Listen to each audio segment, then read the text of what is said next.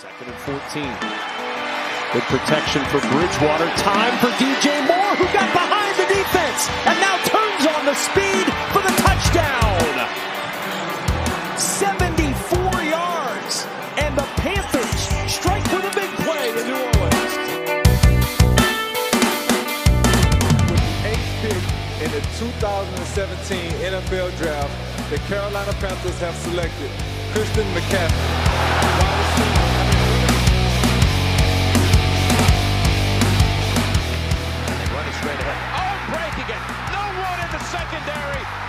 The distance. Jonathan Stewart.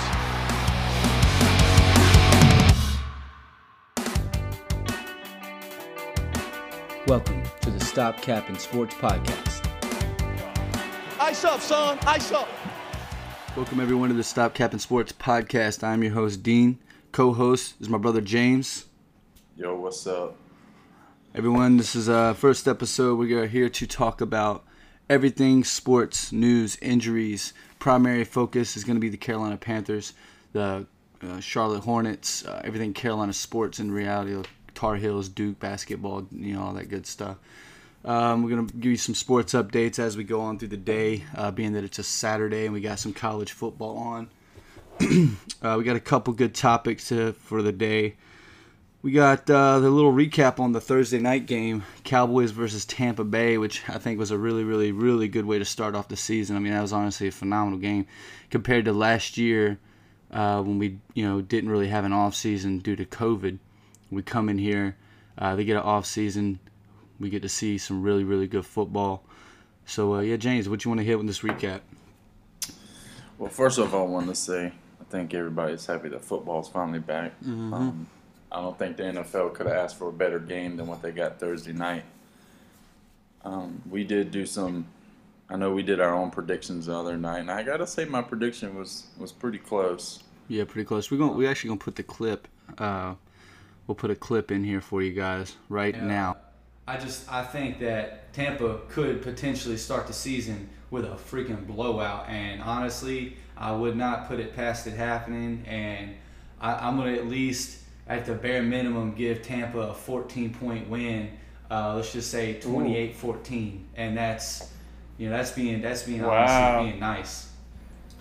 Uh, well, well, I'm gonna I'm gonna go a little crazy with this one. Obviously, I'm gonna pick Tampa Bay to win the game, but um, I don't know. I think if Dak's arm is is okay, and obviously we're gonna see that uh, tonight, but I, I'm gonna put a little bit closer. I'm gonna I'm gonna go with the high scoring game. I'm gonna I'm gonna do 35 to 28. yeah. So um, I think you know very one thing to take out of this this game was uh, Dak Prescott. I think we had a lot of questions, or not we, but you know, fans in general had a lot of questions about Dak. Was that shoulder going to be a problem for him? And he came out and looked like the Dak of last year before he went down with an ankle injury. You know, going 42 for 58 for 403, three touchdowns and an interception. I think he looked phenomenal out there. you know, Amari Cooper looked really, really good. CeeDee Lamb looks like he's going to repeat what he did last year, probably better. Oh, Um, you know, Zeke didn't didn't look so well, but you know, what do you expect when you go up against the top rush defense in the league? Um, obviously, Tom Brady looks like Tom Brady. Tampa Bay in general look good. You know, Antonio Brown, Gronk. Antonio Brown So- looking like his old AB from uh, the Steelers. He Oh, looked man, freaking it ridiculous. It was, it- that was crazy, man. Like, I don't think anybody expected it. I know I saw a few people in the leagues I'm in had him actually on the bench. So yeah. What do you Yeah, have? He had um, five catches, 121 yards, and a touchdown.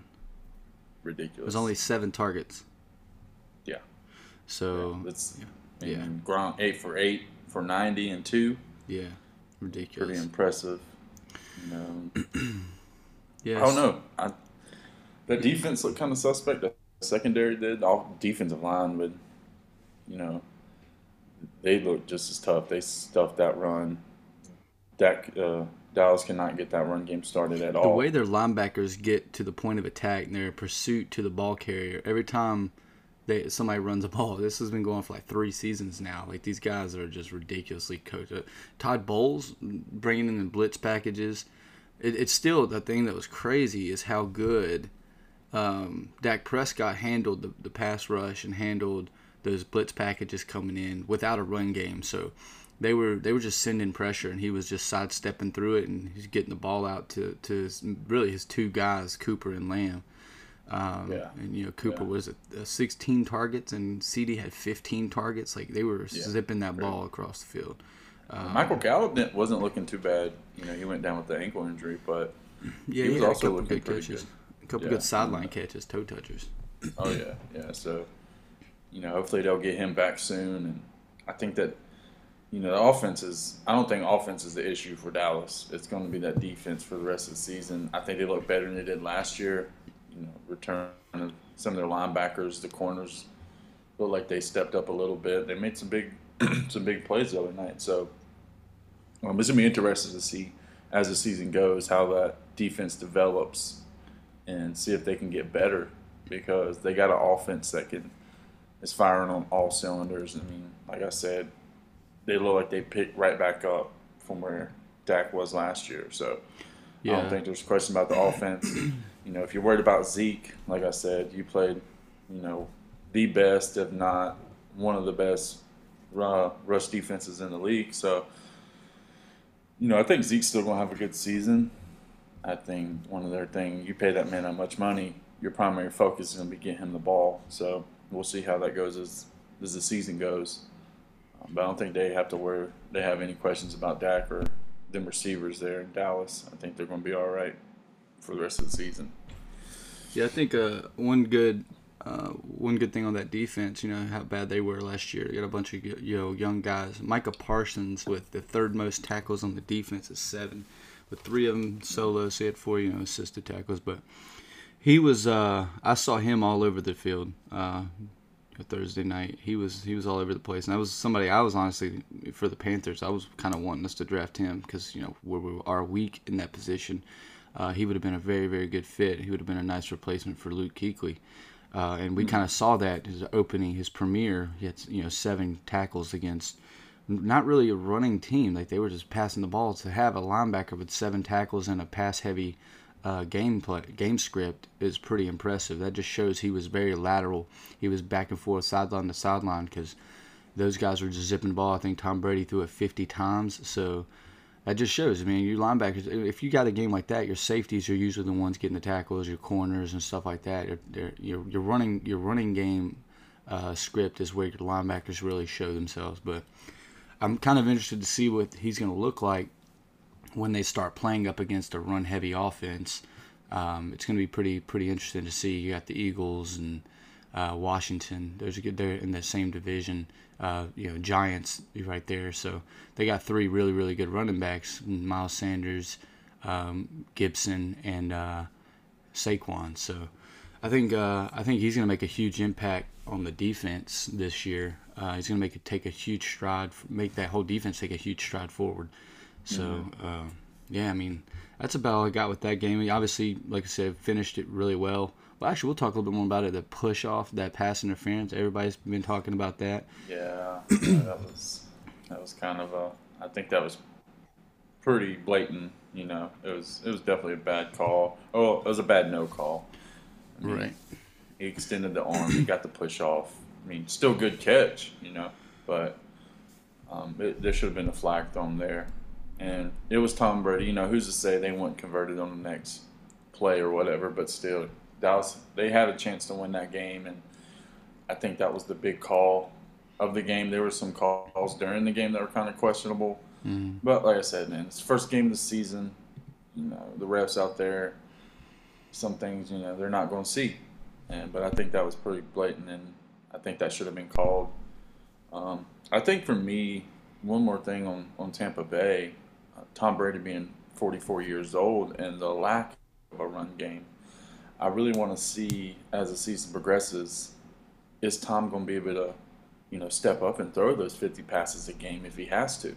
He did Yeah. it. He did it last night or Thursday night. I mean, uh, Yeah. but he, you know his QBR was a sixty-five point three. Uh, he had four touchdowns, two interceptions. Um, And you know, interceptions weren't really his fault. Inter- you know, one at the end of the half, hail mary pass to the end zone. It was Yeah. picked off, That's and then true. the one that bounced off Leonard Fournette's hands and it should Yeah, have been some- a catch. Yeah, the Hail Mary, you know, that's kind of, you just hit a 50 50 ball at that point. But, can't, yeah. If, Leonard Fournette was showing Yeah, some brick fingers I'm, out there. I'm looking forward. Yeah, I'm looking forward to see which which running back steps up, who can take that step because they're going to need it. I don't see Brady throwing 50 times a game. Um, you know, with the age, you know, he could prove me wrong. He proves people wrong, you know, every year. But it's going to be interesting to see. Yeah, I'm kind of it yeah waiting to see you know wintertime when it gets a little cold. It's, yeah, it's actually usually. I mean, he played in New England, so he's kind of Yeah. used to that shit. So I don't know. We're gonna he's see. always had he's always had decent running backs, not the not the best, but you know, he had uh, Decent defenses. yeah, I would I would go further than that, but yeah. So yeah, well, uh, We have our own opinions on that, so yeah, yeah, we'll get there eventually, sometime in the near future. yeah. Uh, just a little bit more. Uh, I know we just you know segue a little bit. Uh, we plan on trying to record you know two or three times a week. We try to get as much coverage about what's going on uh, in the season throughout the throughout the throughout the year. You know, uh, and a part of that comes with NFL news and injury updates and some some things that I saw come up yesterday and you know just this week really the past seven days. Um, we got some really, really significant injuries. Let's say to the Baltimore Ravens. Man, they got J.K. Dobbins out with ACL. Like what is it? A week later, Gus Edwards, and then the very next play, Marcus Peters. Some those are three key factors to that team's And success. don't forget don't forget they lost Justice Hill too. So they lost their top three running backs on yeah, that roster it's it's uh, the season. that shit's crazy. They that Something I don't know, kind of some voodoo going on over there. exactly. Somebody It's got a voodoo scary. doll in New Orleans, like just stabbing at it.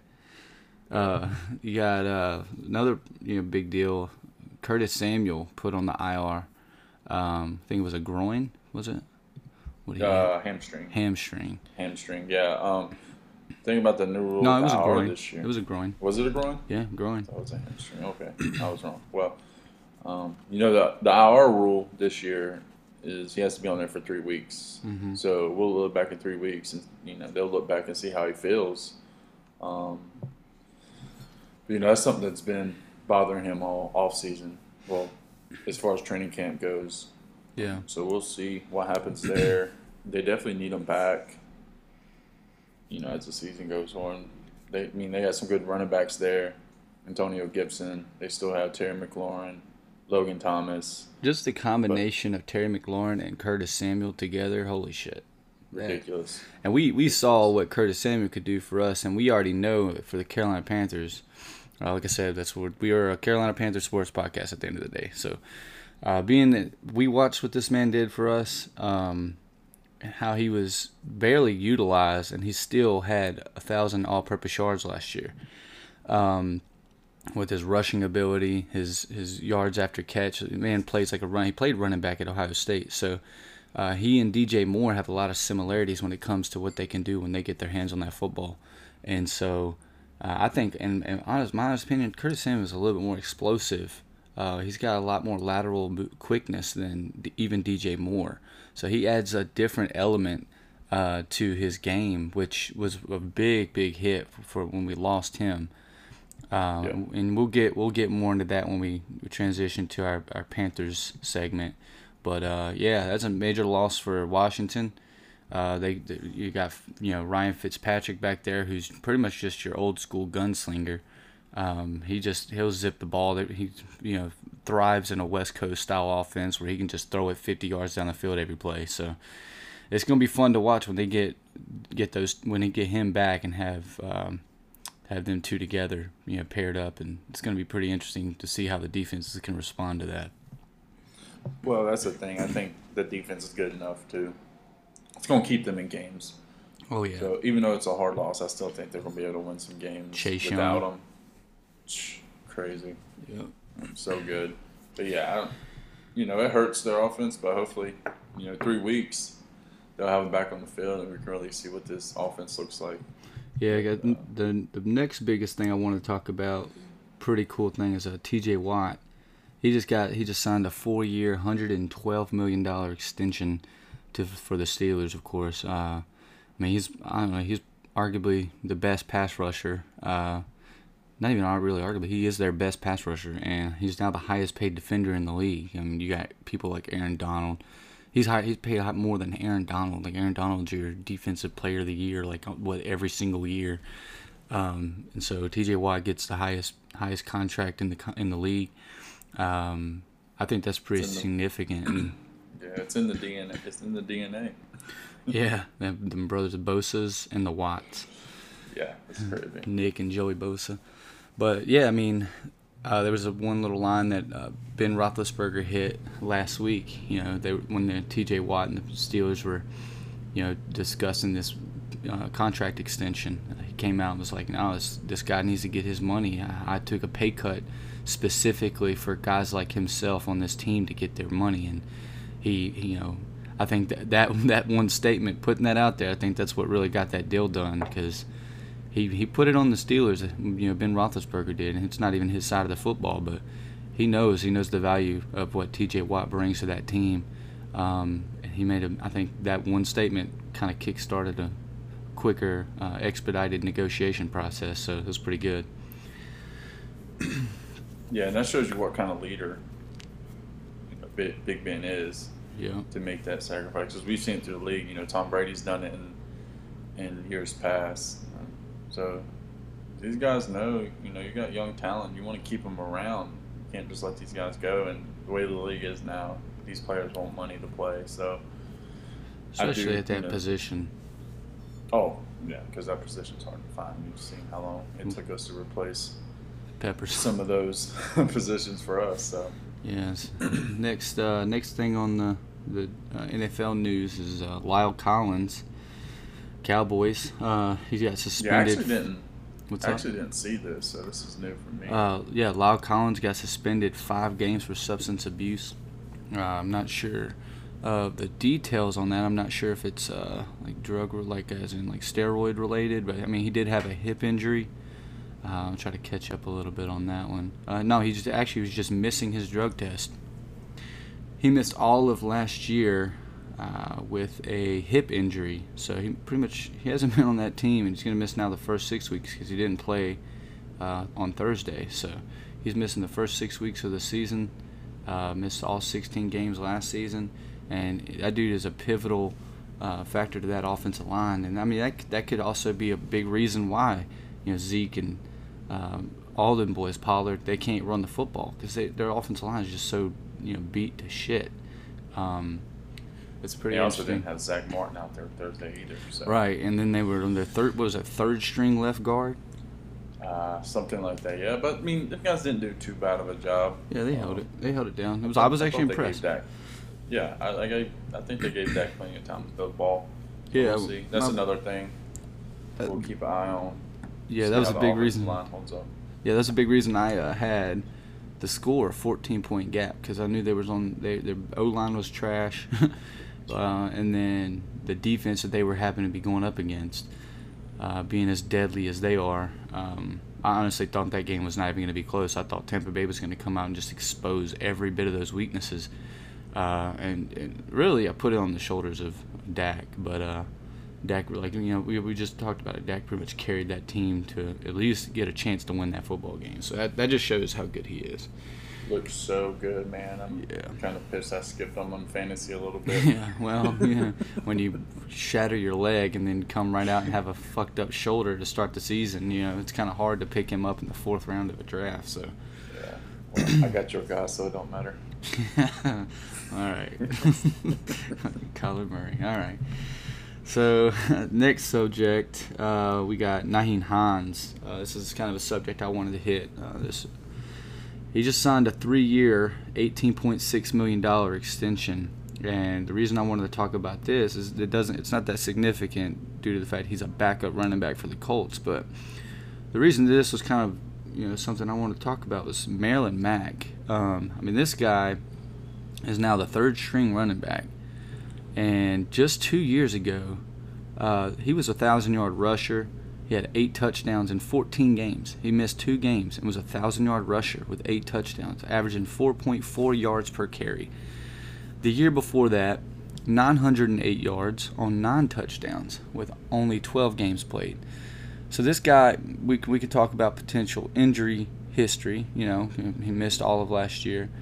Um, however, when he's on the field, this guy is pretty dominant. Um, he, the fact that he is still just sitting now, he's a third string running back on the Colts.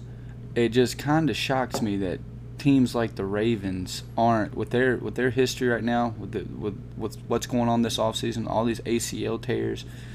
The fact that they haven't even at least entertained the thought to go after a guy like this who is on the bottom of a depth chart kind of blows my mind. He's only four years into the league. Uh, this would this would be his fifth year. So he, what's his age? Twenty six. Um, yeah. Something like that. He's still young. He's up right up there at the same age as Christian McCaffrey, same age as um, you know uh, Dalvin Cook. Uh, he, he's real young, so it, it just kind of shocks me, man, uh, that they're not really, no one's really pursuing this guy.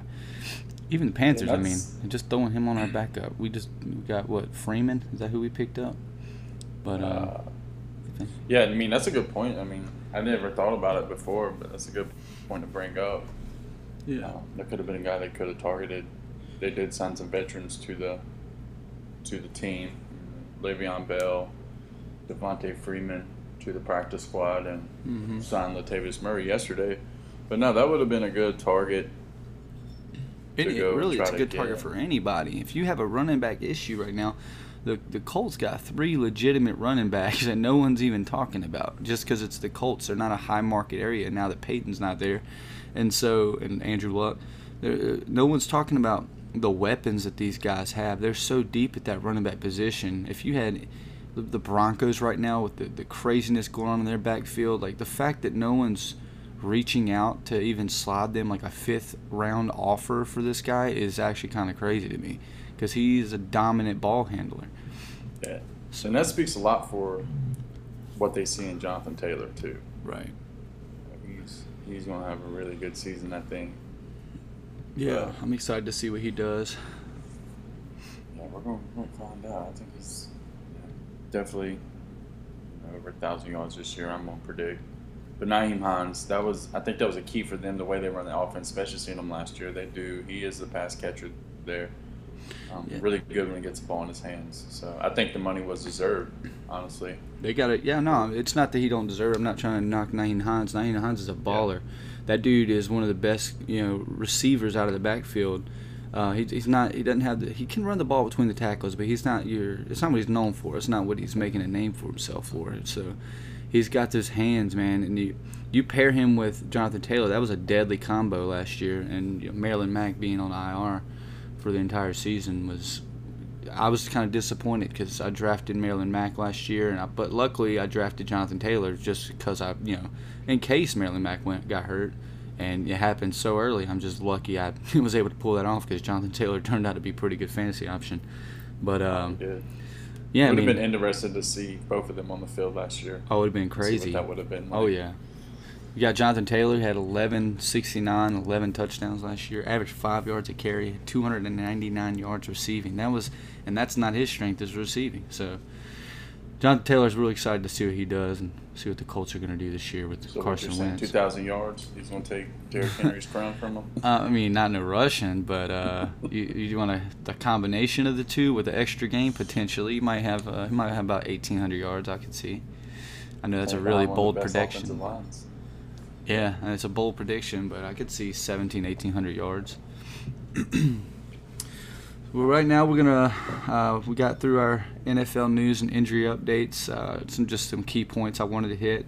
Obviously, there's more things going on around the league, but uh, we're gonna take a quick break here. Um, we're gonna go to start talking about some other fun topics for Panthers fans, and we're gonna get you guys our scoring predictions of the week and our matchup favorites for uh, fantasy football. So we're to take a break. Thank you guys. All right, guys, we're back from our little break here. Um, so yeah, we're like I said before the break, we're to transition to a couple more subjects here, mainly the Panthers, um, and what uh, and then we'll get our scoring predictions for the week uh, after that. But uh, the biggest thing is, you know, we got the Jets in Week One. You know, big big Week One opener for us. Uh, we got Sam Darnold on our team now, former Jet. Um, against that defense that he's been practicing with for his whole career. So, uh, obviously, shifted personnel, but same uniforms. There's going to be some sort of uh, chip on his shoulder, I think, uh, with how they've you know pretty much tainted his entire career so far. But uh, so we'll, we'll just go go right into it. I mean, what do you what do you expect from our defense this week? I expect to see something really good out of that defense. I think rookie quarterback. You know, we we've seen him in the preseason. He looked pretty good. Um, they did get him some weapons, signing Corey Davis. They're returning Jamison Crowder, um, and also uh, what's it, the rookie? What's its name? Um, what's the rookie wide receiver? Oh yeah, um, Elijah Moore. Elijah, Elijah Moore. Moore. Yep, yep, yep. So bringing in Elijah Moore, it's gonna be interesting to see if they can get pressure on them. You know, rookie quarterbacks, you know, through the years, some of them show you get pressure on them. You know, they get kind of, you know, jumbled in that pocket, and they don't, they can't settle down. So I think we need to get some pressure to them um, and get them off rhythm, off the rip. Set set the set the tone at the, at the beginning of the game. I, th- I think we need to take a little bit of a uh, you know, point, some pointers out of that Bill Belichick mentality when he plays up against rookie quarterbacks. You know, I think what is he like? Uh, on the damn near undefeated against rookie quarterbacks when they play against the Patriots, uh, and uh, it's you know mainly due to the part that they do send a lot of pressure. They, they give them a lot of confusing looks uh, in the secondary, hard reads. Uh, they they try to you know jumble up what's going on on the defense, and it makes it more complicated. If we can come out there and and give us some false looks for him and uh, really get him confused before the snap, on top of what we already have up front. You you know Brian Burns and um, you know, Brown, uh, Marquis Haynes coming off the bench, Gross Matos coming off the bench. Um, you know we got we got some real good pass rushers. Uh, back there, you know, Daquan Jones is going to be a real big factor, I think, in the run game, and um, Morgan Fox coming over from the Rams with six sacks uh, just last year. Uh, that defensive line, I think, can be can be real deadly this year. And starting in Week One against a rookie, they could be very impactful. Uh, and just let our let our DBs and our linebackers run around free and make plays happen. You know what I mean? So, um, Yeah. we got to be able to cover those guys. I mean, Jamison Crowder's no no joke. And uh, Well, I think Jamison Crowder's, if I'm not mistaken, I think he's out this week. He's on the COVID okay, list, so they're Okay. down one receiver. So we're going to see a lot of Elijah, Elijah Moore, Corey Davis. yeah. Corey Davis coming over Elijah from Moore. Tennessee. Know, Yeah. Corey Davis He's- coming over from Tennessee. He's a, he's an impactful he's- player. He's been one of his main targets um, this all this preseason. So to be interested to see where we line up. You know, who's going to cover Corey Davis and who's going to cover Elijah Moore. Um, so I'm looking forward to seeing that. The run game, I'm, it's not something I'm really scared of. You know, Tevin Coleman, Ty Johnson, um, and the rookie, you know, from North Carolina. So we'll see uh, Michael Carter, which is one of my guys. You know, I have him rostered in a few leagues. I think he has potential to take over this backfield. Dominant. So dominant in yeah. college. So this run game isn't something I'm really technically worried about. I think we're going to do a good job against the run. I- just don't. I think we need to get pressure. I don't think we need to give Will uh, the quarterback time enough to set back in the pocket and throw the football. Uh, Yeah, but you can you like can stop the run by you can stop the run by getting to the quarterback. You know what I mean? That was that Yeah. Ron Rivera motto. You know, stop the run by by a dominant pass rush, and, and what that means is you're really your edge your edge rushers are containing. They're they're forcing it inside and allowing the linebackers to do something. If Brian Burns can, you know seal that right that right side of the defensive line and get his outside leverage and force the ball carrier in you know into the linebackers and into those dominant big boys defensive tackles and Jones and um, and Jones and Brown um, that can be that can literally keep us keep them one dimensional uh, and it would allow Brian Burns to peel his ear, ears back and continue to the ball handler, which is the quarterback in the scenario, uh, and make some plays with that b- brutal spin move he's got. But uh, yeah, I uh, I see a lot of good things, man. I see a lot of good things coming. Uh, I was just looking at some stats from Corey Davis. This dude had only 92 targets, his 14 games, 65 receptions, 984 yards, and five touchdowns. So uh, he can be an impactful player. I mean, he hasn't he hadn't cracked a thousand yards yet, but he also was was uh, in a run heavy offense. So he hasn't played in your you know, gunslinger offense. You know that uh, it looks like the Jets are trying to implement with uh, Zach Wilson back there. So it's going to be interesting to see if he can if he can uh, improve on the things he's done throughout his career in Tennessee. Um, Correct. That's that's the guy. I'm, that's the guy I'm looking at in that matchup. You know, Action Jackson back there covering uh, Elijah Moore, and we got our boy uh, Don, Jaycee Horn. Horn. He's out there covering Corey. So that's the matchup I'm going to be watching. Uh, as long as we're, we're actually shadowing players here. I don't, I don't know what kind of defense we're running this year. I mean, if we're going to be running a primarily man offense due to the way we've drafted, uh, which is definitely uh, probably the case. Uh, you don't draft a guy like Jaycee Horn and then just go and run zone coverage. So uh, we could start to see a lot of receiver shadowing coming from Jaycee Horn, where we, we put him on a their number one guy. And this week, Corey Davis is going to be their number one guy. So uh, really, really interesting matchup. Uh, see our rookie versus somebody who could potentially have a breakout season and really flip his career around. So Yeah, like I said. it, it, I, I'm not gonna say it's know not the worst. You know, last year their worst team in the NFL, but I'm not saying it's not a good test. But I mean, I feel like it should be a game that we should dominate.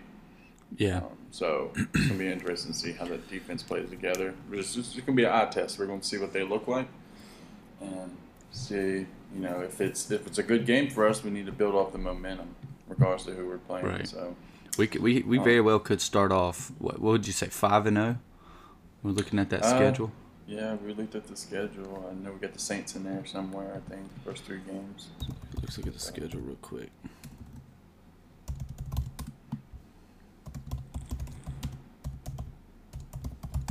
Yeah, I, I, I do see um, I see a lot of potential to go five and zero. Uh, trying to get this stuff pulled up. We got the Jets, and we got New Orleans with uh, Jameis Winston, uh, and they don't have Michael Thomas. All they have is is Callaway. So it's going to be interesting to see how they're going to perform. You know, in our division. Uh, luckily, we get them early in the season. We don't really give them the chance to get any sort of camaraderie you know, between the two, uh, and we can you know probably handle ourselves pretty good. Uh, it's in New Orleans, September 19th, uh, and then we've got Houston coming to us on Thursday, just a few days after our Saints game. Uh, so that's going to be, uh, you know, that should be a win. Uh, that's you know three games. No, no, no, sorry. Yep, that, yep, they're coming to us, and then we've got Dallas. That's going to be a tough game. We, you know, after we just saw what they did to to Tampa, um, you know, preseason we predict predicted that we would probably go, you know, five and zero. But after what we just saw them do, we we gotta we gotta make sure we can get to Dak, man, and that that defense couldn't do it. It's gonna be tough. That's gonna be definitely a tough feat, and uh, we definitely have the potential to do it. We got our, our strength is our D line. Uh, the the Bucks' strength is their linebacking core. Um, they do have some good pass rushers, you know, Jason Pierre-Paul, but he's more of a run run support type of guy. But uh, yeah, it'd be interesting. That game that that's going to be a good game there. Uh, and then we got the Philadelphia Eagles, and so I think we got a good chance uh, at the very least to go four and one um, if we happen to get into a shootout with Dallas. They definitely got the weapons to, to win in a shootout, so we got to be able to contain him. Um, and then that running game, of course, we don't have the run support that that the Bucks have, so we're not going to be able to keep Zeke down to 23 yards or whatever it was that he had. So that's going to be a tough game. Yeah. So I mean, honestly, realistically, it looks like we could potentially start the season at four and one, um, which would be pretty damn good considering we were the eighth pick in the draft this year. Um, Yeah. and that's I mean hopefully hopefully that's not a huge stretch. Uh, I think we can we can make that happen. So what do you think about that? I mean, same thing. I feel the same thing. You know, the Saints. Sean Payton's always been. Sean Payton and the Saints always been a team that's played us close every single year, regardless of what rosters look like. Yeah. So, but Jameis Winston isn't someone new to us. We've seen Jameis Winston for years. We've played against Jameis Winston. So, if we can take a little bit of, you know, knowledge of how he plays and we know how he plays, you know, we can maybe use that to our advantage a little bit. um, obviously, their key factors to be stopping Alvin Kamara. And, uh, yeah, it's, gonna be a tough one. oh no, it could be it could be tough. Like I said, I think this week it's gonna be an odd test to see the defense, and I think that's a big thing for us because we were middle of the pack last year. We wasn't a really good defense. We wasn't a very bad defense, but there's some guys they're young, so we really got to make that next step to get that chemistry going and really, you know, really try to make it work this season. Um, and and then, you know, for the other side of the football, I mean, I think our big thing is Sam, you know, Sam, how how's it going to look? We've only seen him, you know, on the Jets. So, however, I think we go as far as Sam Darnold's going to take us. Now, you know, I mean, you talked about it a few times. I, I think with the offense that Sam Darnold has, isn't something Sam doesn't have to win us football games. You know, he yeah and I hate using you know a game manager, you know, because he I think he can be more than that with his ability to you know to air the ball out. But that's kind of what we need him to do is manage the game. You have Christian McCaffrey coming back. You have DJ Moore, Robbie Anderson. You know, so he has playmakers, and just get the ball in their hands. Mm-hmm. That, that's key. So I mean, this week it's the Jets. It's going to be a test. We're going to see what we look like and if we can just you know make evolve throughout the season and just become a better football team as we go. So, right. what do you expect from uh, Sam and these guys this year? Uh, I've been kind of high on Sam Darnold. Um, even I was at, in, at the Jets, because there's some you see some flashes when you you watch him coming down the fourth quarter uh, with the opportunity to you know very few opportunities they had, but to, to at least win a ball game. You see him do some really good stuff. You see him make some really good throws. You can just go on YouTube and just look at that connection he had with Robbie Anderson while they were with, he was with the Jets, mm-hmm. uh, and you can see how he can definitely zip that ball, and he's a very accurate thrower. Something we haven't had uh, since 2010. I mean, you know, Cam Newton had his strengths, but fuck his his him throwing the ball was not his strength, and that man that man was throwing buddy passes left and right, trying to get your damn head top knocked off and get your knees torn while you're airborne. So he, you know, Cam Cam was notorious for getting you the ball. You know, you were jumping up, having to them ribs on a 15 yard dig. So I think we got a guy who's not going to be doing that to our receivers and letting our guys get down. Teddy Bridgewater didn't do that kind of stuff too often, uh, but the problem with Teddy is he didn't have that downfield ball. I mean, he he would throw it when it's wide open if he was looking there, but uh, he didn't really. He wasn't uh, the type of quarterback. He was very conservative. He wasn't the type of quarterback that Sam Darnold is, where he's got his good pre-snap reads and he he can uh, he can get that ball out of his hands pretty quick and uh, make make something happen with DJ Moore and Robbie Anderson and Terrace Marshall uh, with those three guys. And obviously got Christian McCaffrey, but the weapons that he has around him being so much better than anything the Jets could have ever gotten him, um, it, it definitely makes me want to. I'm definitely going to be looking at his game um, hardcore this week and uh, see if he can duplicate some of those really really good moments he had with the Jets. Uh, he's he's really good with his on his leg and his legs too, so he can run the ball.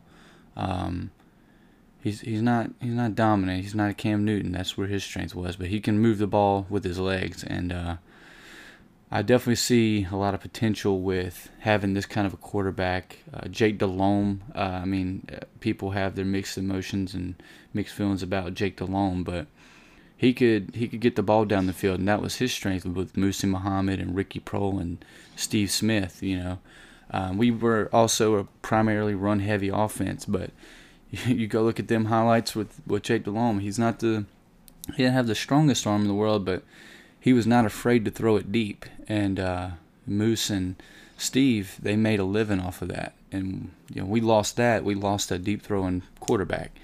And uh, so I think this is the first time we've really had somebody who's not afraid to zip it deep. And um, I'm definitely And- and excited it's to see. Yeah, it's not that he has to force it either. You No, New they're gonna be open. You know, it was put on his shoulders. You know, Mhm. some of those plays he he had he had no choice but to throw it downfield. So this is a you know he's not coming into a team where he's gonna be forced to throw the ball deep all the time. Now the connection with Robbie, that chemistry already there is really good to have because we we've seen what they did in New York together. Um, he's built chemistry with DJ Moore, and same type of player. We know DJ can blow the top off a defense at any given second, but he's also a guy you can throw it five yards under and he can take it 70 to the house. Right. And same thing with Christian McCaffrey. So this isn't he's not in a situation where he's going to be forced to put the you know the game's going to be on his back. I mean, obviously, the most dominant player on the field is going to be Christian McCaffrey week in and week out. Yeah. Um, I'm kind of, you know, coming off this injury, I'm kind of wanting to see how the coaches, you know, the workload that Christian McCaffrey is going to get. Because I think, me and you talked about it, we don't think he needs the workload he's had in, in the years prior. Mm-hmm. So, and that's going to be key for us. We have to keep Christian McCaffrey healthy. Um, don't give him the. I personally don't think he should have the workload he's he's had in the past. But that's going to be another thing to see how, how just how we operate. Mm. We'll we'll uh, we'll just go from there. And as the season goes, you know, it's it's going to change. But it's going to Yeah. be very interesting to see this offense and Sam Darnold. He's still young. You know, he he still has time to develop. Yeah, I think he's just Yeah, as old as he's, he's the same age, I think, as uh, Joe Burrow. Yeah, but a year younger. Well, how old is he? 24, 25? So, Let's look at. it. I think Joe so Burrow we'll, is. we'll uh, see. We'll see how it goes. I'm excited. Carolina football. I know I'm ready to bust out the game day shoes and that number 12 jersey. Mhm. I already told people if you didn't rock the 12, don't rock the 2. Don't jump on the bandwagon now because Right. DJ breakout season here. Yeah, I think uh, another thing with the Sam Darnold stuff, man, um, is DJ Moore. Uh, we got, you know, Robbie. Uh, we came out. He came out earlier in this preseason, the off season. He talked about how he wanted to be.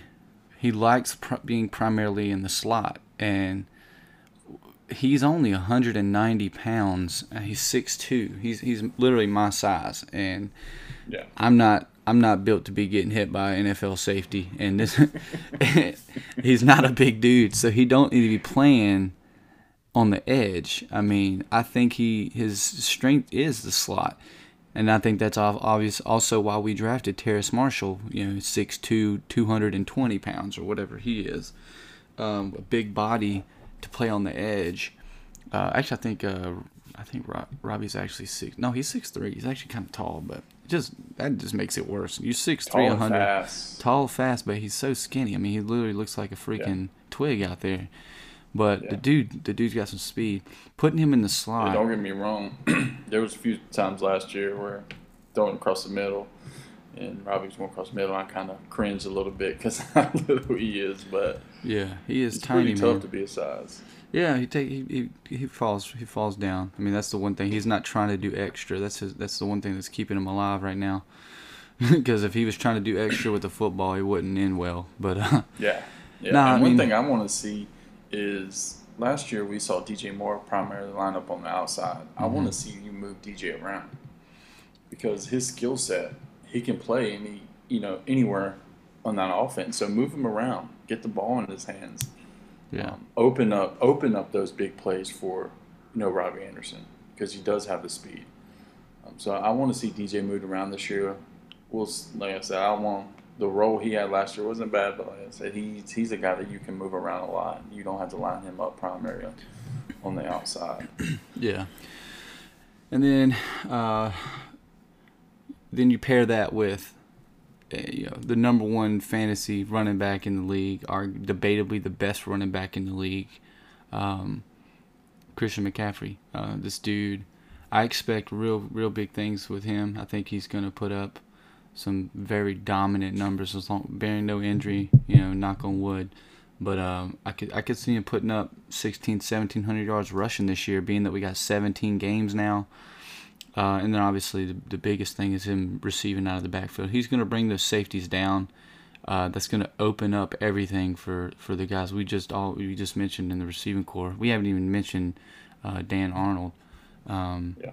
But uh, you know, I think I think that's going to be pretty interesting to see what we do with him as well. I think he's an Olsen type. Um, but I think the tight end position in general. Obviously, we haven't found a replacement since we lost Olsen, so we've been trying to find that guy, and maybe we'll see if he can be the guy that actually steps up. I, I, I really do see he can. I think he can. I think he can because you look at how they used him in Arizona.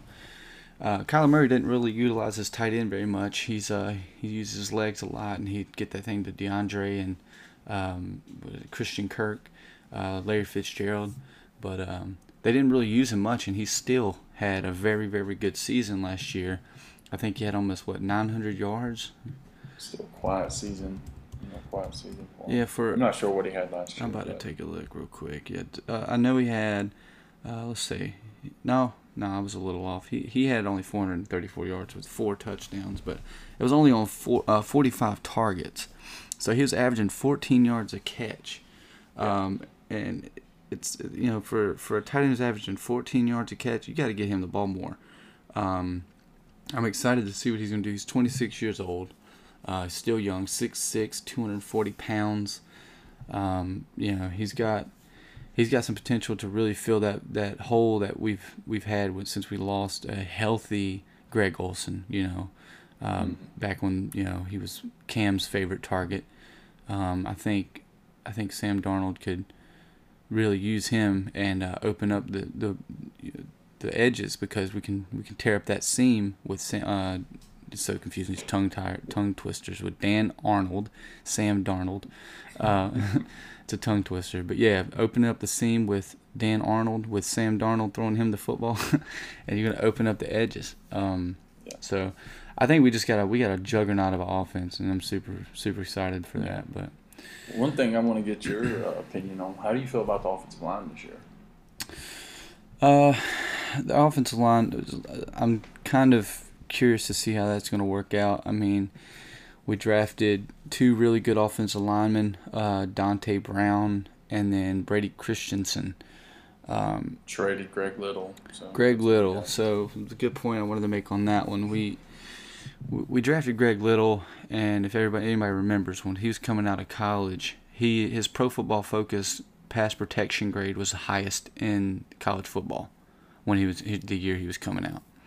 Um, and I know how the people you know question the analytics and all that stuff, but we're going to talk about analytics because that's clearly how we drafted right there. Um, Brady Christensen this year was also the highest PFF pass protection grade coming out of college. When you have that, you expect them to be a success story. However, we just traded Greg Little for a little next to nothing, and he was a second round draft pick, and he was supposed to be he was supposed to be that guy that filled that void since Jordan Gross. Um, and he ended up not being anything. He barely ever started. We went and traded for a, a left tackle um, from Seattle. Can't think of his name to save my life right now, but uh, we we sent we sent some draft picks to go get that after we after we just drafted him. We're like, all right, yeah, we gotta go we gotta go get somebody, and then that's that's alarming. And and this year, Brady Christian's coming out as a left tackle, and we got him at the right tackle, and he's a backup to to Taylor Moton. So it's kind of concerning um, this this uh, draft approach going analytics based instead of paying attention to footwork, hand placement, the the punch at the line, and seeing how, how you know how these guys move around. Um, it's gonna it's, it's gonna be interesting to see how he works out. Um, and then you got Deonte Brown, never gave up a single sack at Alabama.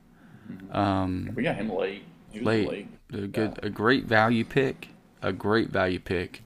Um, I know we wanted to start this podcast before the draft and then get some stuff going after the draft, but we would have been able to you know spill on that a little bit more. We'll try to stay on the subject at hand. But Deonte Brown, I think, was a very very good value pick.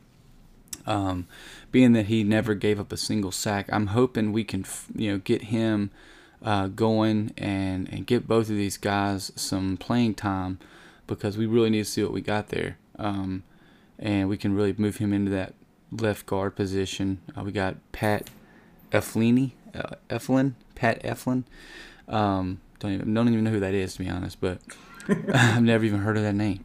So that that's the point we're making here.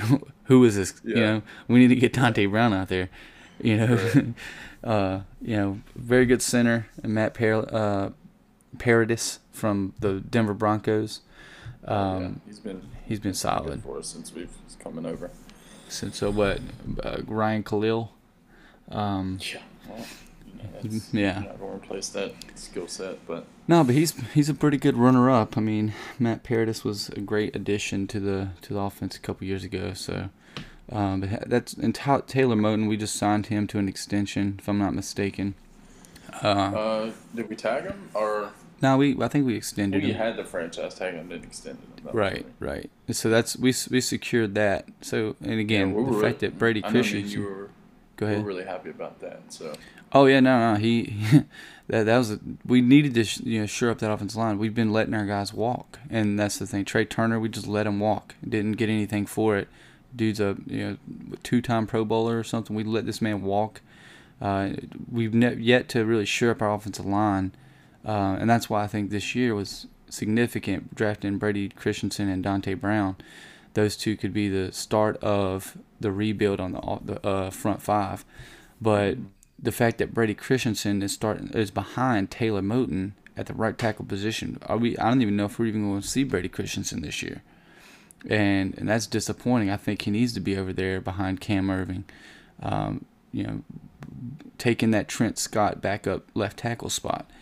Uh, Deonte Brown, uh, he could definitely be the left guard. We could we could have that left side shirt up, the blind side of our quarterback uh, with Deonte Brown and Brady Christensen. But uh, you know, I trust the coaches and their assessment on what they're doing this off season, and you know, hopefully, hopefully we get a better picture of what they're gonna be. Uh, I don't want I don't want to be sitting there drafting these guys, you know, and then they're just sitting on our backup, you know, because our offensive line front five is already kind of struggling. So if we're drafting these guys and we can't even draft somebody to start, that's pretty alarming. So it, this year's a definitely a, a big you know teller on how we're drafting right now. Uh, and if, if we're not doing anything good with this, we need to we really need to push and make something happen next year in the draft. This was one of the deepest left tackle drafts we've had in, in recent hit, uh, memory, but we missed on some really really good value, um, and it's kind of disappointing because this was a good opportunity to shore it up for Sam Darnold, but um, we're gonna we're gonna see how it goes, man. We're gonna see how it goes. Hopefully, yeah, we can give these guys some opportunity to really get some playing time and, and, and master that craft. Yeah, and I think this week's gonna be a good test because that Jets defensive line didn't look too good in the pre. They look pretty good in the preseason. So yeah, uh, hopefully we don't get any injury issues, man. Hopefully they're not playing because of injuries. Because if they're not the better ones on the team, they don't need to be forced into action. I want them to be eased into action. You know and uh, let them let them perform naturally. I don't want anybody getting hurt, and uh, and oh now we got two rookie linemen starting. You know what I mean? Like I'm I'm not trying to see all that. I want this offensive line to stay together and so we can actually see what these this offense can do with a healthy offensive line, and even if it is an average offensive line. Hopefully that running game and Christian McCaffrey out of the backfield can um, alleviate that pass rush and keep those defensive linemen on their heels. You know, so. But yeah, I think we'll wrap that well, segment up. We'll go to. Uh, we'll find out tomorrow. So, um, yeah. do you want to put your uh, prediction down for this game tomorrow? uh, with all the things we just said, I mean, I think we are the stronger team. Uh, we got more weapons. Uh, like you know, we talked. Interested to see what Zach Wilson's going to do. I mean, the Jets definitely got a lot better. They went all out for their quarterback, something they didn't do with Sam Darnold. But I, I, I do see they're going to improve, but it's it's the start of a rebuild. Um, this is their first week together with the new regime, and I don't see that all these additions really being a huge factor in the game for the first game of the season. So Carolina, we got uh, two of our receivers were returning from last year, both of them a thousand yards receivers, and got Christian McCaffrey, huge addition for the season, um, and a, a, better quarterback in my opinion than Teddy Bridgewater. So uh, I, I do see us winning the game.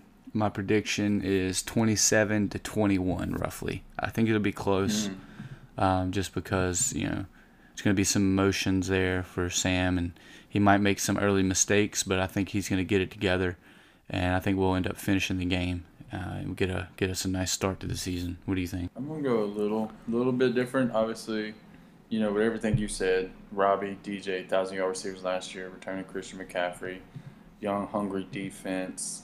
I think we're going to get pressure on Zach Wilson. I don't think they're going to be able to run the ball that well on us um, with the backs that they have. Um, so I'm going to go with 21 to 10 Carolina Panthers. Okay. I just I don't see the Jets being a big factor this right. this weekend. I think we're gonna I think we're gonna put it on them. So that's that's my prediction. That'd be pretty good. I hope I hope that's I hope that's what it is. It really really kick our season off. So. And DJ Moore's gonna have 120 yards with two touchdowns. So.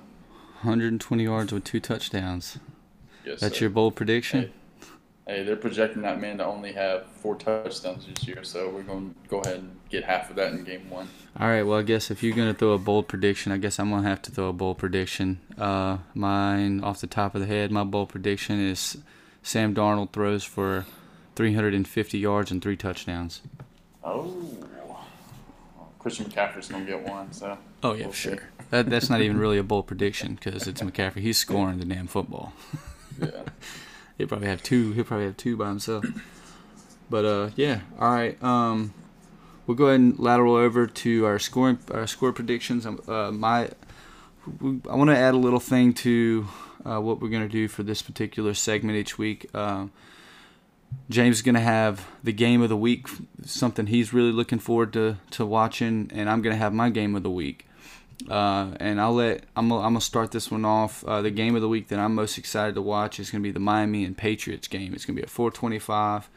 Um, it's gonna be at New England. Um, the reason I'm excited to watch this game uh, is one, you know, throughout the history, you, you just go look at it, go look it up from the past like six, seven years. Miami usually gives the Patriots some some problems, and it's like it's really funny because like the Patriots could be one of the best teams in the league. And for some reason, they either go to Miami or Miami comes to them and they give the Patriots hell for some reason. Nobody knows why because they, they've been trash.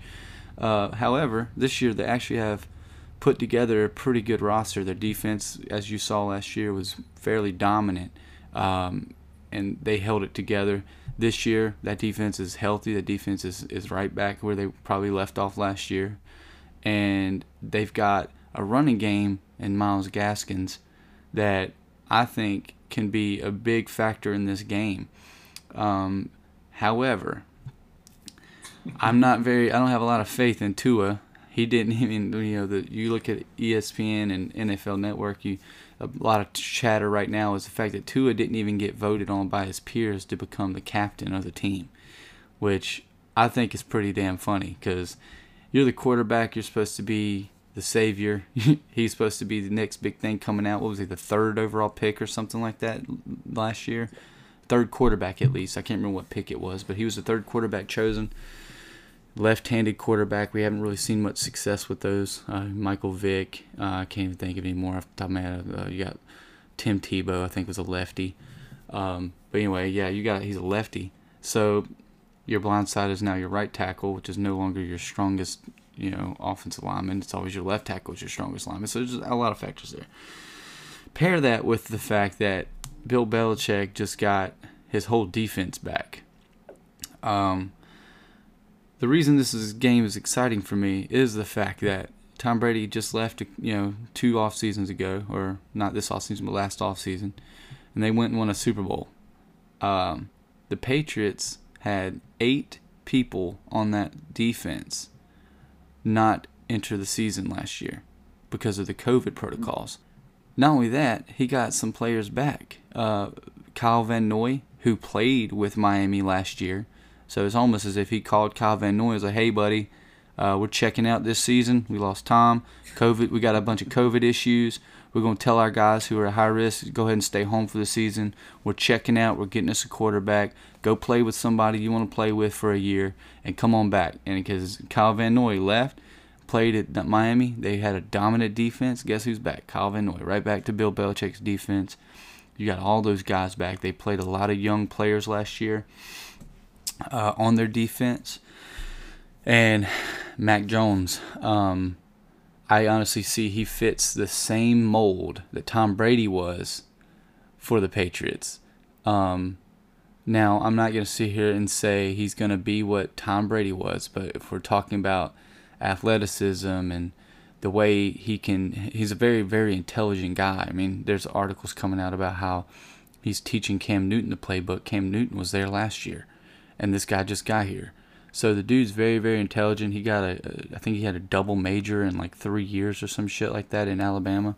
The dude is ridiculous. I may have been misspoken there but you just go look at his college resume. He's a he's a very intelligent player. Um, put that in the backfield, um, calling the shots.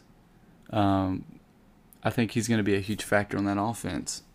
And so I'm excited to see what the Patriots in general for the whole season are going to do. So that's why that's my most exciting game to watch because uh, I'm really, really looking forward to see what Bill Belichick has done this season with the Patriots and see if they can get back to that glory days with their their pressure and their special team is already going to be really dominant. They were still a top five, top ten defense last year, and they had a bunch of their star players didn't play. So the mastermind and Bill Belichick's going to be calling the shots again, and I'm real excited to see if they can come out and, and start the season really, really strong. Uh, see what we can get from them this year. So I definitely like your game. That is the game I'm gonna be watching because I do want to see the uh, who's gonna be Mac Jones' weapons. You know, who's gonna be his primary guy.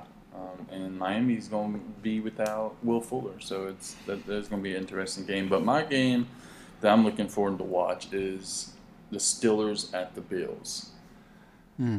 This is a game that's going to be very interesting. You got that's a playoff matchup right there. Yeah, possibly playoff matchup, and honestly, Bills possibly could be playing for a championship this year. Mm-hmm. So, return to Big Ben. There's questions last year. Was he washed? You know, questions about his throwing. Um, from what you know, from what I've read and what I've seen, Ben's looking good in camp. Um, and then you got Josh Allen, MVP type, you know, caliber season coming back. Um, Steelers defense healthy, one of the best last year before it kind of fell apart, losing Bud Dupree and some of their key guys on defense.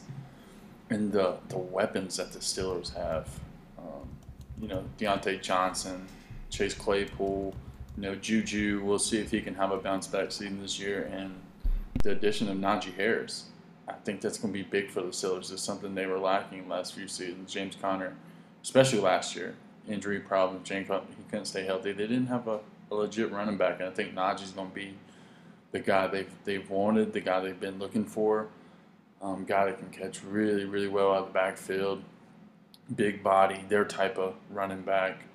Um, so definitely looking forward to seeing this game. And on the other side, you know, Stefon Diggs. We all know what Stefon Diggs did last year. Gabriel Davis, Cole Beasley.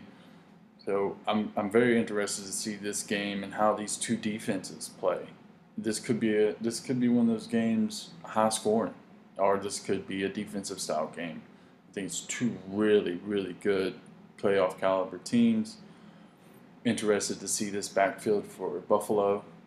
Haven't had one last two seasons, so we're gonna see how that works. Josh Allen's going to still be back there and throw the football because you know in the red zone he's their primary goal line back. I guess you can say because he can use his legs. So I, I want to see. I, I really want to see this. You know, really, really want to watch this game really close. See how Big Ben looks, and uh, that's that's something I'm really excited to see. And Najee Harris. So yeah, it's gonna be a, it's gonna be a good game. You know, it, it means a whole lot to say. You know, returning a lot of players. Mm-hmm. Um, just it, see if you got Emmanuel Sanders back there too. You do have Emmanuel Sanders. You are right. Um, I forgot they did add him. Yeah. So that's gonna be huge. you know, of an age. We'll see what he still has left in the tank. I think I think the Steelers are going to be they're going to surprise a lot of people this year. I think Big Ben's going to surprise a lot of players. I don't think he's done yet. I think he's still slinging, it. and now you got Najee to take some of that pressure off of him from having to throw the ball so much. So Mm-hmm. that's uh, definitely my game to watch this week. so we'll Yeah. see how it goes. That'll be good. We'll jump over uh, to our one o'clock games. Um, what was well, actually? Let's give our predictions for those uh, those two games. My my game, Miami Patriots. I feel like the Patriots going to win this game, uh, 28 to 21. Uh, similar score to uh, my Patriots Jet, or Panthers Jets game, but uh, so I'm going to go 21 28. Patriots win. What's your score of your game? Mm, see, it's a tough. You know, I just said this could be a defensive style game or this could be a shootout. Um, I'm gonna go with a defensive game. I think the Steelers' defense is gonna be just as good as they have been last year, and I think they're gonna get the, you know, Allen. So I'm on low scoring. I'm gonna say 17-10 is gonna be the final, and I'm gonna take the Bills to win this game because I still feel like you know, the quarterback Josh Allen, I still feel like he's the better, the better out of the two. Okay. Uh, I think Stefon Diggs is gonna have a big game, so I'm gonna go 17 to 10, and the Bills are gonna win it. Okay, just just for everybody listening, if you're still listening, thank you. Um, but just throwing this out there, these are just off the top of the head, quick scoring predictions. We did not, at least I did not. Did you uh, put your scoring predictions down before this segment, or you just? I got nothing down, so I'm Yeah. hoping you're writing them all down. Yeah, I'm writing them down now. um, uh, people probably hear me typing on the uh, keyboard, but yeah. So we got James as 10-17. Uh, again, it's right off the top of the head. I'm gonna go ahead and take your game of the week, and we go, uh, it's one o'clock, like I said. Um, a lot of things that you just mentioned. Um, some, definitely some key factors, but I it's probably gonna be a little shocking. I'm gonna have to go against that. I'm gonna have to go flip the score, 17-14. However, um, Steelers. I think Steelers are gonna win the game, 17 to 14. Uh, I'm really excited to see what Najee Harris is gonna do.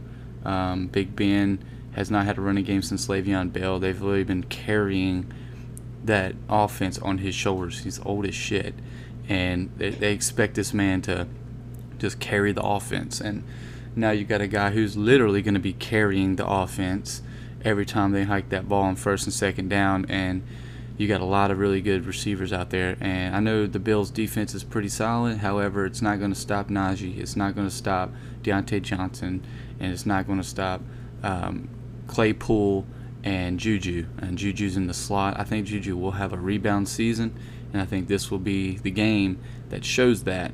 Uh, and so it's going to be, like you said, a defensive battle. I think the Steelers are going to come out on top 17 14.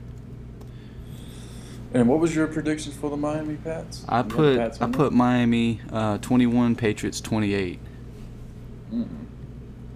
The Pats winning. Mm-hmm. It's kind of close to what I want. I think it's going to be high scoring. You know, I, th- I think it's going to be. They're going to put up some points. Like I said, it's going to be interesting to see who's Mac Jones' primary target back there. Um, you know, they got Jonnu, Hunter Henry, um, Damien Harris in the backfield. Yeah. Um, but I, I'm just. I, I don't know the wide receivers. You know, I know who's there. Meyers, Meyers, Jakobi Meyers. You know, Meyers, but- Meyers, yeah, that's it. yeah, Meyers. So I'm interested to see how Mac Jones, you know, gets off and and see Nelson who's gonna be his primary.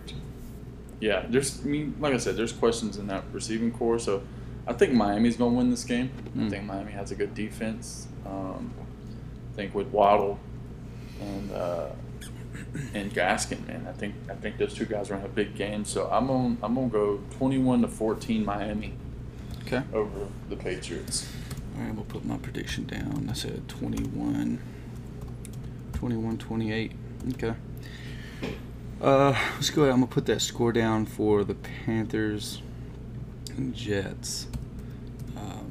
Your score was was what? I don't know. So It's okay. We'll we'll, we'll look it up. You had the Panthers winning. I did have the Panthers and I had uh, I had 20, 28 to uh, or 27 21. That's what my prediction was. So 27 Maybe I should have wrote this shit down. Yeah. So Uh, anyway, uh, we'll go to the Jags Texans. uh, we're gonna do our fantasy matchups of the week after this, but this is gonna be boring as fuck. I think. Yeah, we're just like I said, we're gonna fire through these and Yeah. So what you think? What's your scoring predictions with that one? Jesus Christ. Um, That's I don't know, man. game of the This week. is a this is a tough game.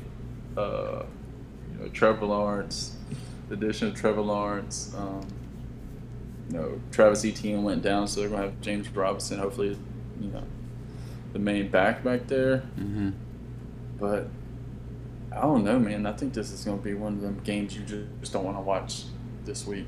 Um, Yeah, I think it's gonna gonna be boring be as shit. one of those really low scoring games.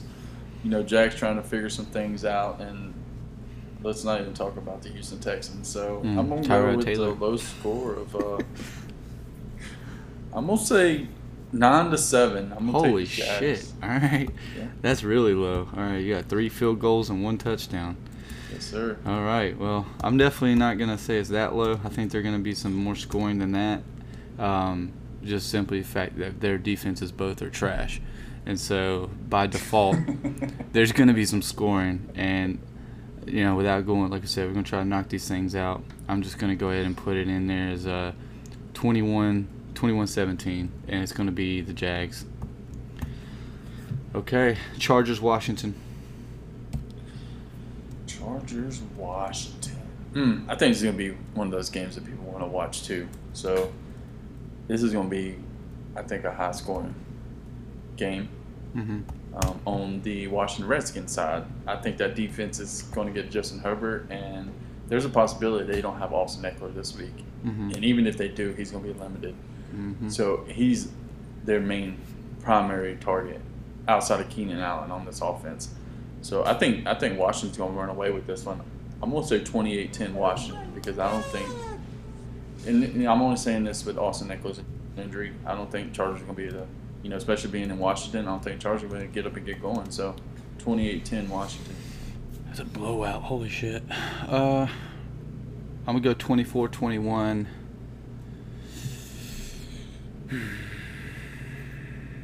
I'm going to go 24 21 Chargers. Mm. All right. Alright. Seahawks, Colts. Seahawks, Colts. Hmm. This is going to be a good one, I think. Um, two pretty good defenses, but there's Russell Wilson on one side and Carson Wentz on the other. So I don't think there's much argument there. Um, I think Russ is, is, is gonna is gonna put it on the Colts this this weekend. So I'm gonna take Seahawks over the Colts and 27 to 10. Damn, you got some blowouts this week. All right, that's gonna be an interesting week, man. If there's this many blowouts, um, uh, they got what, what, what the Seahawks' weakness is their run defense, uh, and you got Jonathan Taylor back there. Um, they still got some decent weapons. Uh, you know, uh, can't even think of the names right now. Michael Pittman Jr., um, Pascal. I think he's going to be a, have a really good year this year. Uh, Pascal, uh, sorry, and we got Nyheim Hines, and so the defense. Yes, they have Carson Wentz, but I, I do think they're going to at least do a little bit of damage. Um, they're going to get more than 10. I think it's going to be a Seahawks win, of course. I think it's going to be 31 24. Yeah, I'm taking. Like I said, I'm taking into consideration. I don't think they have. Well, let me say it again. I'm taking it into consideration. I don't think they have Quenton Nelson this week. okay. So I think that's going to be a big factor. Lack of weapons that we haven't really seen yet. Michael Pittman. Mhm. I think the only surefire thing they have on that offense is Jonathan Taylor and Nyheim Hines. And I think if Seattle can shut those two guys down, I think Carson Wentz is going to have a lot of trouble back there. So. Yeah. Okay. Uh, next game, we got uh, the Vikings versus Cincinnati. Joe Burrow. Mm. Joe Burrow, Joe Mixon back. Mhm. Mm, I like this one. Um, I know you were really big on Tee Higgins Mm-hmm. this year, but Cincinnati doesn't. You know the defense. Defense is still a big question. I think they got a really good offense. Joe Burrow, Tee Higgins, um, Tyler Boyd. Um, big question is Ja'Marr Chase. Mm-hmm. I don't know. This one's tough because you got Dalvin Cook on one side and you got Justin Jefferson. So I know I'm going with some blowouts here, but I just don't think Cincinnati's going to be able to stop these guys. Mm-hmm. So I'm going to go 21 7, another blowout, and I'm going to take the Vikings. Okay. Yeah, I'm gonna. Uh, Joe Mixon's going to be the lone touchdown guy, by the way. So, you know, fantasy. Sheesh. All right. Um, I, I got a little more faith in Joe Burrow. Um, Vikings defense is not the same Vikings defense that we've seen in the past. Uh, I will But they go. did reload this season. they did. Brought some guys over. Yeah. Yeah, they did. But I, I'm gonna go. I'm, I'm only gonna go one more touchdown though. I'm gonna go uh, 21-14 with uh, Vikings taking it. My boy Higgins is gonna score. No. Card Cardinals versus the Titans. defenses again. Mm. Not two defenses I'm really high on this season, um, but two outstanding offenses Mhm. in my opinion. Um, Kyler Murray, you know, It's gonna be a high-scoring Ryan Tannehill, but the Titans, you know, Derrick Henry, AJ Brown, and they brought over Julio Jones. You're talking about one. Going to be one of the most exciting offenses to watch this season. If if Julio stay healthy, that's gonna be potent. Yeah, you're right. You're right. If he can stay healthy, this is going to be just an offense you're going to want to watch every single week. And and you know, No on, on a fantasy standpoint, if you have these guys on your team, you're going to want them in your lineup because I think these guys are going to score a lot of points this year. Um, that being said, with the Cardinals having questions on the running back side, James Conner, or is it uh, what's the other guy's name? Uh, uh, Chase Edwards. Edmonds, Chase Edmonds. Edmonds. Chase Edmonds. That's right. With a question back there, you know, DeAndre Hopkins. I think Titans are going to win this one. I think this is actually going to be a very close game. Um, but it's going to be high scoring. So I'm going to go 35 28, and I'm going to take the Titans to win this one. I think I think this is going to be something you're going to see close to Thursday night game. I think it's going to be a shootout. and So it's 28 to what? 28 35 Titans. 35. Okay. Yeah, I like this matchup. Um, it is high scoring. It's gonna be one to watch. Um, sucks that it's one o'clock because you I like this. This type of game needs to be on a prime, uh, prime time game at eight o'clock. But uh, why the fuck are the Raiders? Uh, anyway, uh, Cardinals Titans. You got um, like you just said, some really really good offenses. Uh, AJ Green with the Cardinals and Julio Jones with the Titans.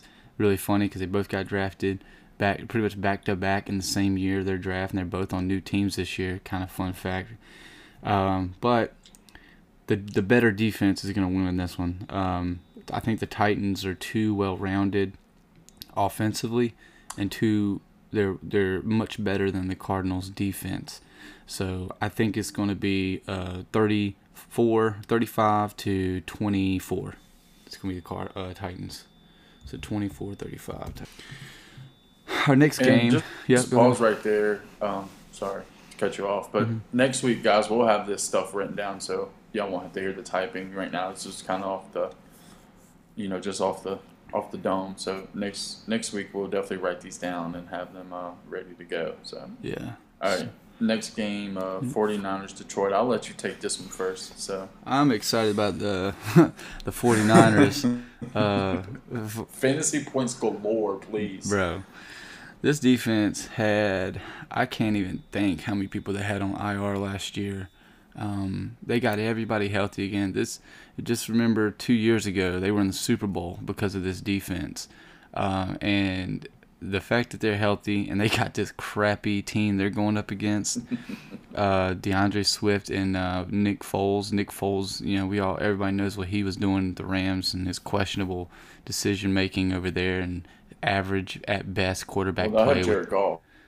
Sorry, Jared Jared. Cole, Jared Goff. My bad. I've had him mixed up. That's why I'm still talking about the same guy, but Yeah. uh, just mix the names. um, they're like the same player, really. Let's be real. Um, Jared Goff, um, you know, he, some average at best quarterback play. Um, so with that defense coming into town, it's going to be pretty damn potent. That that defense is going to put up some points by himself. I think that defense is going to put up more points than the Detroit offense put up. I mean, it's just be Oh real wow. And that's gonna be my that's gonna be my uh, bold prediction. 49ers defense scores more than Detroit's offense, And the the score to me, that's going to be not even close. You got the running backs, the, the you know George Kittle. Um, you got a bunch of game breaking receivers and Brandon Aiyuk, and um, what's what's the other buddy's name? D- Deebo Samuel. Um, I think I think the 49ers are going to win this game 35 to 35 to 14. This is my blowout of the week. What do you got? Yeah, like you said, this this is a game that you're probably going to change it after halftime. Honestly, um, like like Dean said, Detroit has nothing. They have Swift, they have Hockenson. Um, that's the only thing that these guys have. Defense wise, they're not going to stop this offense. I think this is a game where you're going to see two rookies. You know, after I think you're going to see a little bit of Trey Lance. You know, if he's healthy, I know he had the problem with the thumb. I think you're going to see uh, Sermon back there in the 2nd Mhm. half. Um, when we get to the when we get to the fantasy matchup of the week, is actually one of my guys. But Raheem Mostert, um, I think they're just going to run away with this game. I don't think it's going to be close. I don't even think Detroit gets in the end zone. Oof. Um, and your poll prediction's not, you, you know, if it happened, it wouldn't be surprised. It's going to happen in the fourth quarter. That's the only, that's the only time they're scoring. Yeah, and that's why I say my score. I'm I'm going. Let's go 35 to three. I don't think Detroit even scores Oof. a touchdown. Jesus. Christ, that's a you were aggressive this week. All right, we already did our Steelers and Bills one o'clock prediction, so we'll jump over to Eagles and Falcons. Uh, I'll, I'll start this one off. Um, I let's just go ahead and end it quick. Falcons are going to win this game, twenty-one-seven. Wow. Um, I'm gonna have a little closer than you. I think Jalen Hurts is is going to be pretty decent this year. Uh, the addition of Devonta Smith and Miles Sanders back there, I think it's gonna be a lot closer. I'm gonna I'm gonna take the Falcons still, but I'm gonna say 28-21 because I don't think these defenses are gonna be able to stop anything. Okay. Uh, we're gonna go to jump over four twenty-five games. Uh, you got the Browns Chiefs. This is this is also one of the games I want to watch. I want to Mm-hmm. see if the Browns can come back from, you know, the season they had last year. Just just feed off of that season because it was a really good season. You got two dominant running backs back there. Odell's still a question. We're going to see what he can do this season. And I mean, what more can you say about the Chiefs? Patrick Mahomes, Tyreek Hill, Travis Kelce. Um, that's yeah, that's there's the Kansas City Chiefs for you. Um, I think the Chiefs are going to win this one, obviously. And I don't know. I'm gonna go twenty-eight to fourteen. The Chiefs. Okay. 14, that's all right. 28 14. I'm to go, without going too deep into it, uh, I'm just to go. Browns to get 20. Browns to get 21 points at, at least. Uh, it's going to be 28 21.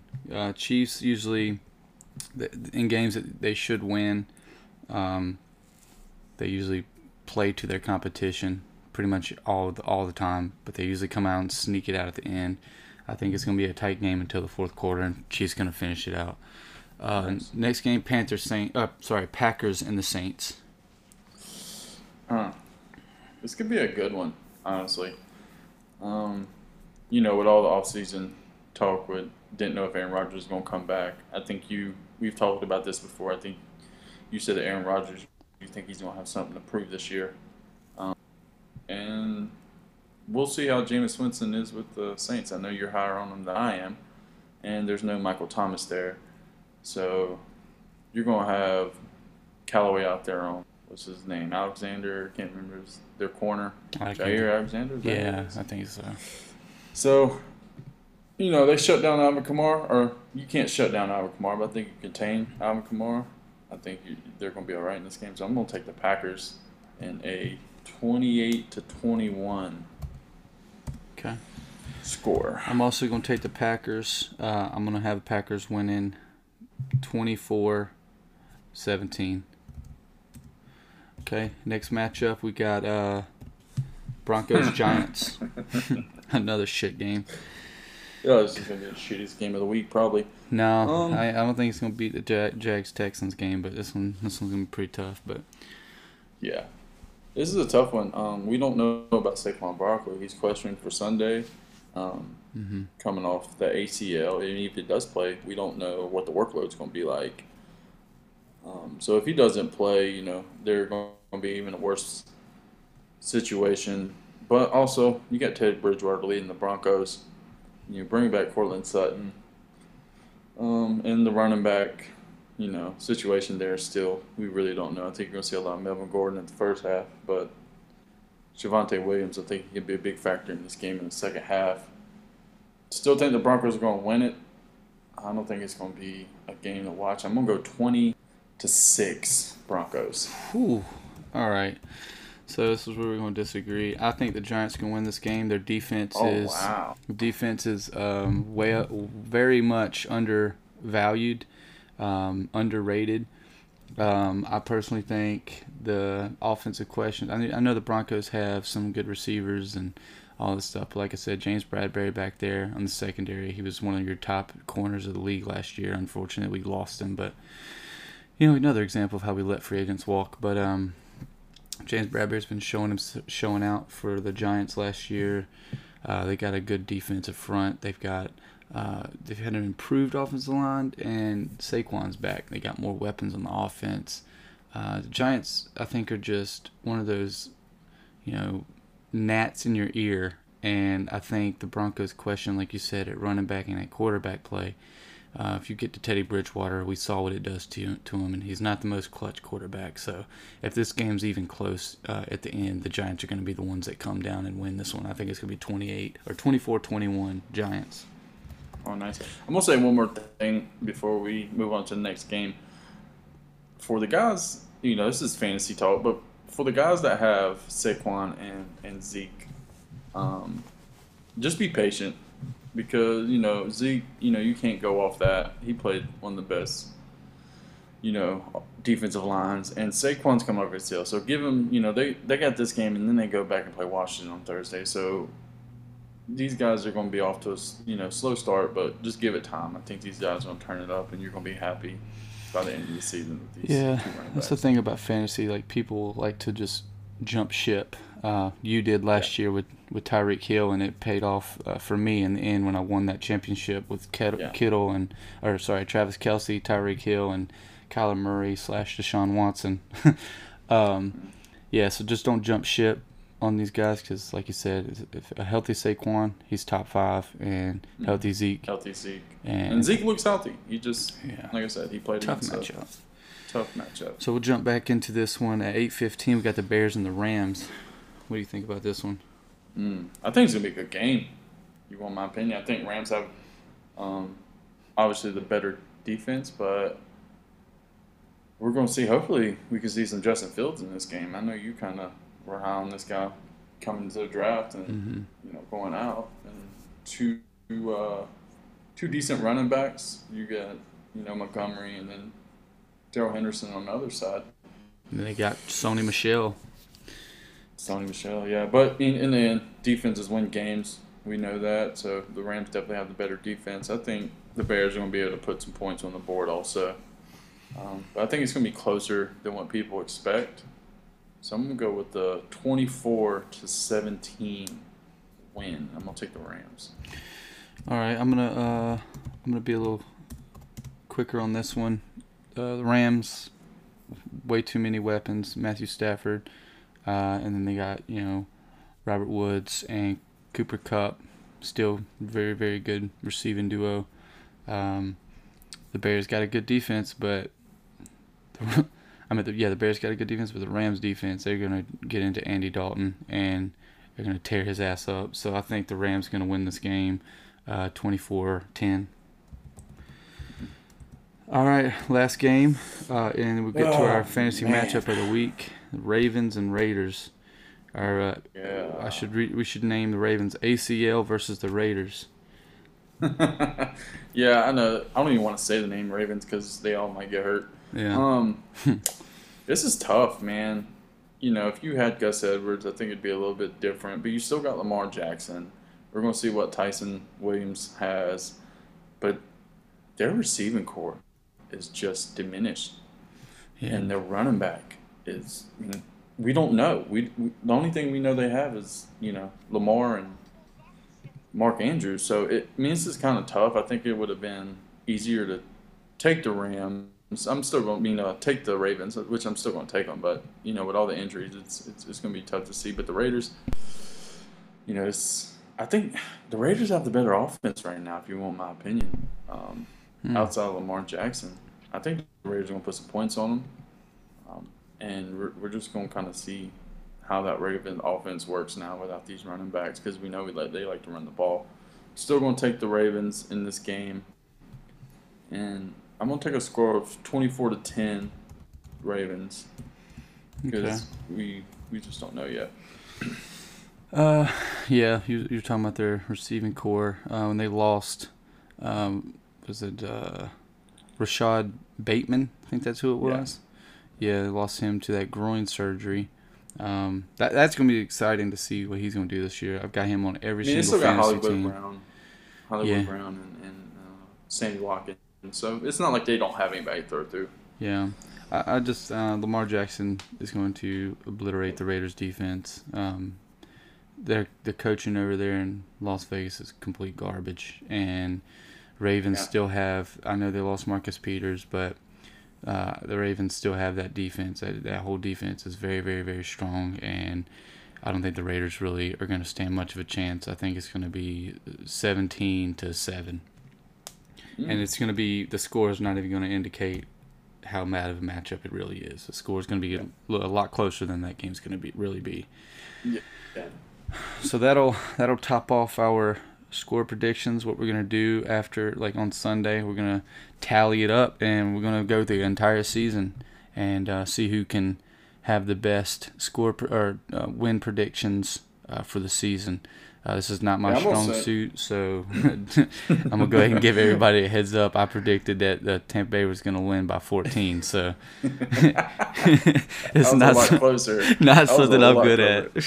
oh, hey, and, and one thing before we leave, you guys listen, man. If y'all want us to tally up at the end and y'all want the loser to do something, like you know, suggest something. You know, we'll we'll put it. We we ain't scared. We'll put it on, you know, social. If y'all want us, the loser has to, you know, have a consequence for not knowing how to pick football games, Dean. So, um, yeah, we'll we'll see. Y'all just let us know if y'all want something like that. Yep. Last uh last little segment. It's gonna be real quick. Is our fantasy matchup of the week. I've got James Robinson versus Houston Texans.